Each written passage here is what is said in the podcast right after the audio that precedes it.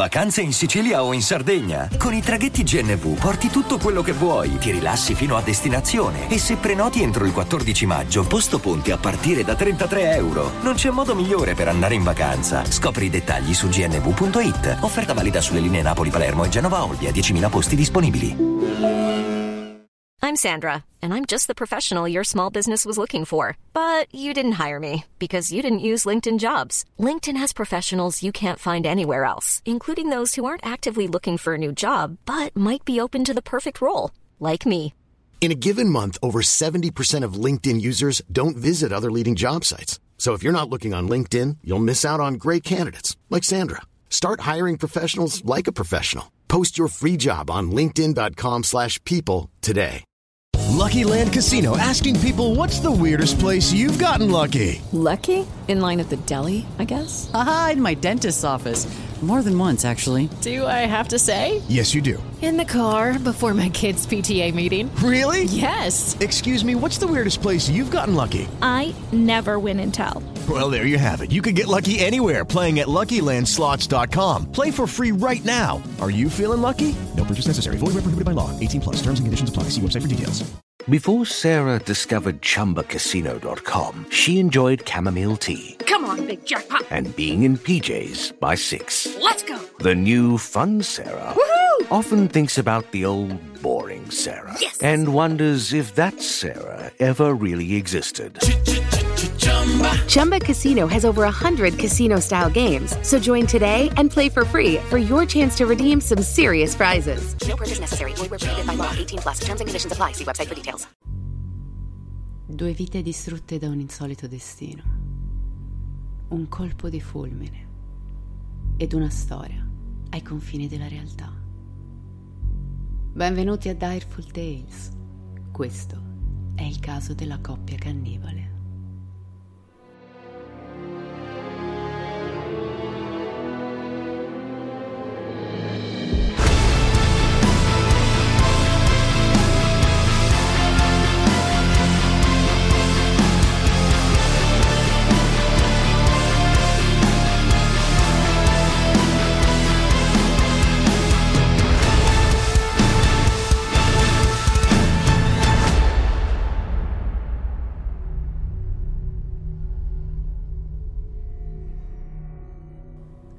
Uno che faceva un censimento una volta tentò di interrogarmi.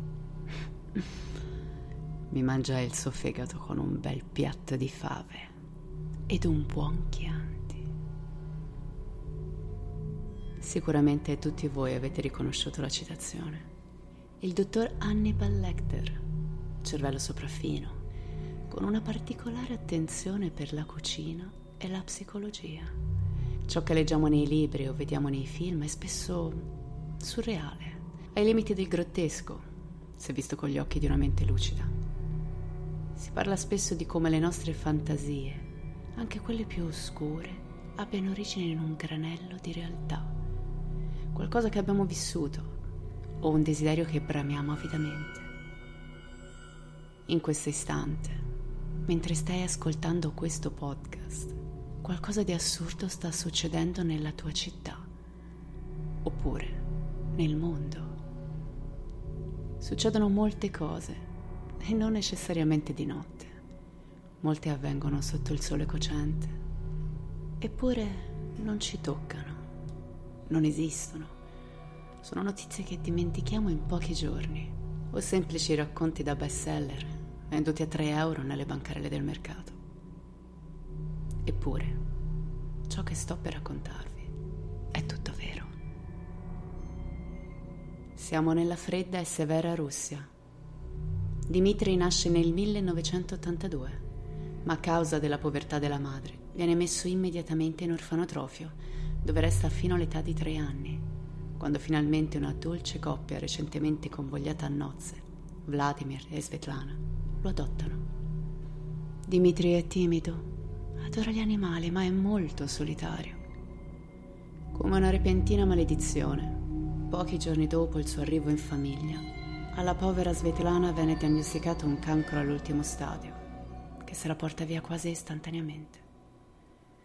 Vladimir forse eccessivamente sconvolto dalla repentina perdita della moglie, cambia atteggiamento verso Dimitri, diventando violento e verbalmente aggressivo. A 15 anni lo sbatte fuori di casa, dicendogli di non tornare mai più. Il ragazzo è scioccato, abbandonato a se stesso, con solo un pezzo di pane in tasca. Non sa dove andare. Presto finisce a dormire per strada, nel freddo mortale della sua terra natale. Dimitri prova a cercare lavoro, ma nessuno lo vuole, sporco e vagabondo com'è. Disperato non ha altra scelta. Rapina un negozio. Poi ruba un'auto, ma non riesce nemmeno a metterla in moto. La polizia lo trascina fuori, lo arresta e lo sbatte in galera. Dietro le sbarre, il giovane capisce che non c'è davvero nessuno per lui. È solo. Ed è con questa consapevolezza che affronta il tempo in prigione. Una volta fuori, però, le cose sembrano prendere una piaga giusta. Dimitri trova lavoro come costruttore, un lavoro pagato bene che gli permette anche di avere un tetto sulla testa. Finalmente, la vita sembra svoltare, anche se nel privato Dimitri non è sereno. Non ha amici e sembra passare il tempo parlando con gli sconosciuti più bizzarri incontrati al bar la sera, specialmente gli ubriaconi. Un giorno, nel solito pub, Dimitri incontra una donna di nome Natalia, con cui inizia a conversare. Natalia è più grande di lui. È nata nel 1975 ed è stata cresciuta dalla nonna materna. Quando era giovane Natalia sognava di diventare un medico e ha fatto di questa passione il suo sogno.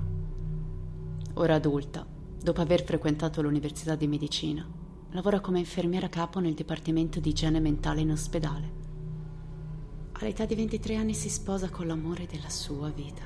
Poco dopo dà alla luce il loro primo figlio. Ma la felicità di questo nuovo arrivo in famiglia dura poco, perché suo marito muore improvvisamente, stroncato da un infarto troppo repentino persino per dire addio. È la fine. La ragazza sente il mondo crollarle addosso e lei non ha la forza di reggerlo. Si attacca alla bottiglia nella quale scioglie anche diverse medicine la giovane perde completamente il controllo della sua vita. Smette di prendersi cura di sé e la sua casa si riempie di spazzatura e oggetti inutili. Il cielo si abbassa di una spanna ogni giorno di più. In un momento forse di lucidità, Natalia si fa ricoverare in un ospedale psichiatrico, richiedendo una valutazione che però torna indietro con una dichiarazione di perfetto stato mentale. Niente di folle, quindi. Solo tanto dolore impossibile da gestire, o almeno così sembra. Torniamo a questa notte, la notte in cui Dimitri incontra Natalia. Nonostante la donna sia sette anni più grande del ragazzo, i due cadono in preda a ciò che sembra un colpo di fulmine, che li porta a convivere in brevissimo tempo nella casa della donna. I due si frequentano per cinque anni, periodo in cui diventano sempre più uniti e convinti di essere fatti l'uno per l'altro. Il figlio di Natalia nel frattempo sempre più disgustato dal comportamento della madre.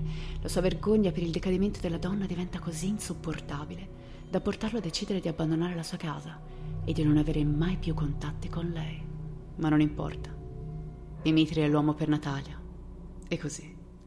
I due convogliano a nozze e si trasferiscono in un'altra casa, alla ricerca di nuove opportunità, una nuova vita.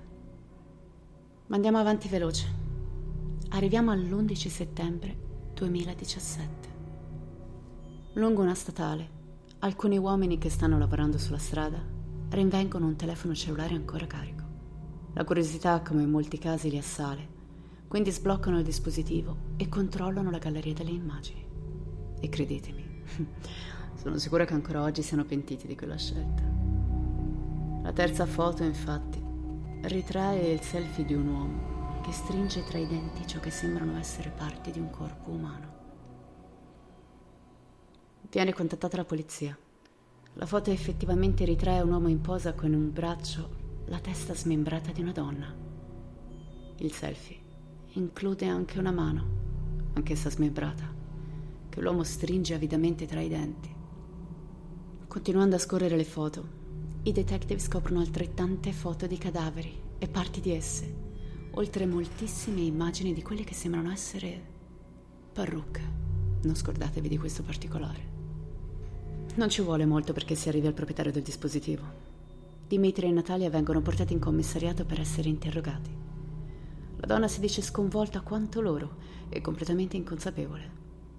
Ma tartassata dalle continue domande degli agenti di polizia, totalmente scettici alle sue dichiarazioni, racconta una storia ai limiti della realtà. Natalia parla di essere incappata in un cadavere al lato della strada e di aver pensato di scattare alcune foto. Ciò spiegherebbe secondo lei il perché del telefono e perché sono presenti scatti ritraenti un soggetto deceduto. Inutile dire che la polizia non si beve nemmeno una goccia di questa storia. Ecco che quindi decidono di entrare in casa di Dimitri e Natalia. Stringete forte l'orsetto, perché oltre quella porta le cose si fanno davvero, davvero serie. Appena entrati, gli agenti vengono raggiunti da un odore pungente ed acre. Davanti a loro si presenta un salotto sporco, con oggetti e spazzatura ovunque. Diventa immediatamente chiaro che i due proprietari sono degli accumulatori seriali e che l'igiene non è al primo ordine del giorno. Gli agenti si fanno coraggio e cominciano a cercare tra la spazzatura qualunque tipo di prova. Trovano diversi cellulari in un cassetto ed una gigantesca pila di foto personali che ritraggono la coppia con diverse persone. Ma improvvisamente la foto di una testa decapitata, circondata da frutta fresca e servita su un vassoio di argento, interrompe la carrellata di quelle che sembrano foto vacanziere nei bulbi oculari sono stati infilzati due stuzzicadenti con delle olive e all'interno della bocca un limone finemente decorato completa l'orribile opera. Siamo nel 2017 e la foto è datata 25 dicembre 1999, la sera di Natale. Ci spostiamo in cucina. Di fronte al microonde c'è qualcosa che sembra a una prima occhiata una parrucca appoggiata sul mobile. In realtà si tratta di uno scalpo femminile, rimosso con precisione e lasciato lì in cucina come se niente fosse. Ricordate le parrucche? Beh, la polizia ne troverà parecchie, ma saranno tutti scalpi dai lunghi capelli di donna. È la volta del frigorifero. Una volta aperto, perfettamente ordinati di fronte a loro, si presentano dei vasi da conserva, contenenti limbi di pelle e carne. Tutti di origine umana. Ce ne sono talmente tanti che viene da chiedersi se ci sia anche del cibo vero là dentro. Il frigorifero viene staccato e portato nella sua totalità alla scientifica, in modo da poter analizzare ogni singolo oggetto contenuto. I risultati arrivano come una doccia fredda 19 lembi di pelle provenienti da diverse vittime vengono rinvenuti all'interno dei vasetti. Sette pezzi di carne umana congelata, anch'essi appartenenti a diversi individui, e piccole parti di carne tenera, messe sottaceto come se fossero regolari cetriolini. In casa viene ritrovato anche un libro di ricette, un libro di ricette particolare parla di come cucinare carne umana. Pelle, ossa, organi e ciliegina sulla torta. Trovano anche un video tutorial su come tagliare in modo corretto e rimuovere le parti migliori dal corpo di una persona senza intaccarne la morbidezza. Torniamo in commissariato. A questo punto non ci sono molte storie da inventare. C'è solo da capire cosa diavolo stia succedendo. La polizia torchia Natalia. Le getta sul tavolo le foto ritraenti di tutte quelle persone insieme a lei e Dimitri, in un mix di sorrisi e altri scatti di corpi decapitati. Natalia vuota il sacco e dichiara che quelle sono le loro vittime. Persone che lei e Dimitri hanno conosciuto, avvicinato, ucciso e mangiato. Non solo. La donna parla anche di un garage con una cella frigorifera vicino casa, dove i due conserverebbero molte delle teste delle loro vittime ed altre parti del corpo. Natalia cerca di buttarla sull'instabilità mentale, ma ovviamente questa tecnica non funziona. È il turno di Dimitri. Ora sta a lui dirci di più. Il 5 settembre 2017, a quanto pare, insieme alla sua dolce metà, Dimitri stava guardando diversi siti di incontri. Finiscono per conoscere una donna che decidono di incontrare. Dopo un paio di drink in un bar, i tre si avviano verso casa della coppia. Una volta là, Dimitri, aiutato da Natalia, accoltella con violenza la sua vittima. Smembrano il cadavere e scattano delle foto, tra cui il selfie che ha dato inizio alla nostra storia. Tornando indietro con la timeline, si vince che la coppia dei serial killer sia andata avanti per più di vent'anni prima di essere catturata. Fermatevi un attimo a realizzare. Vent'anni. Vent'anni di uccisioni. Di vasetti perfettamente conservati e di frigoriferi pieni. Tra un sorriso ed un ti amo. Tra uno schizzo di sangue e un'insolita cena di Natale. Nel 2019 Natalia viene imprigionata per dieci anni in una struttura specifica in una location remota e lontana da tutto e tutti. Dimitri, invece, deve scontare 12 anni e 2 mesi in una prigione di massima sicurezza. Ma non li farà, in quanto morirà a causa di un diabete non diagnosticato il 16 febbraio del 2020. Ok, ora calmiamoci e respiriamo.